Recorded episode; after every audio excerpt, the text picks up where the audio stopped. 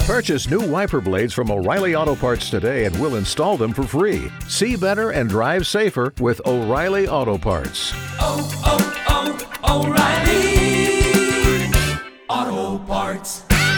I do want to check in real quick with Scotty the Body on his progress with Harry Potter. Oh. If you are new to the Miguel and Holly show, Holly and I have been working together since 2008. We lived together for the first five years and we bonded over food, TV shows, and most importantly, Harry Potter. We're both super, super Potterheads. Yes, we are. And it has just brought so much joy to my heart that our Scotty the Body has jumped on the bandwagon. I know. I, I cried real tears when I found out. yes.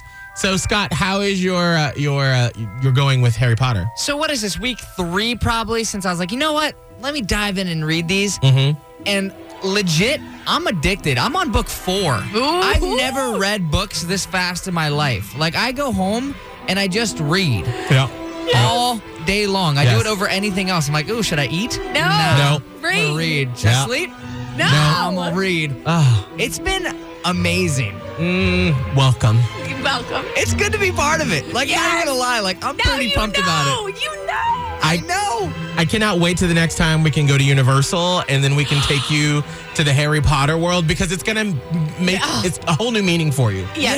Yeah. I Yeah. I, cr- and I, I cry a lot apparently about Harry Potter, but the first time I went, I had a butterbeer in one hand and a pumpkin juice in the other, and I just st- tears streaming down my face. Uh. Ah, I love it. This is what we're doing. We're doing new things in this new world. Yes. And with that, my boyfriend Abe, who is not a reader at all, I came home last week and he was reading the first Harry Potter. How's he doing?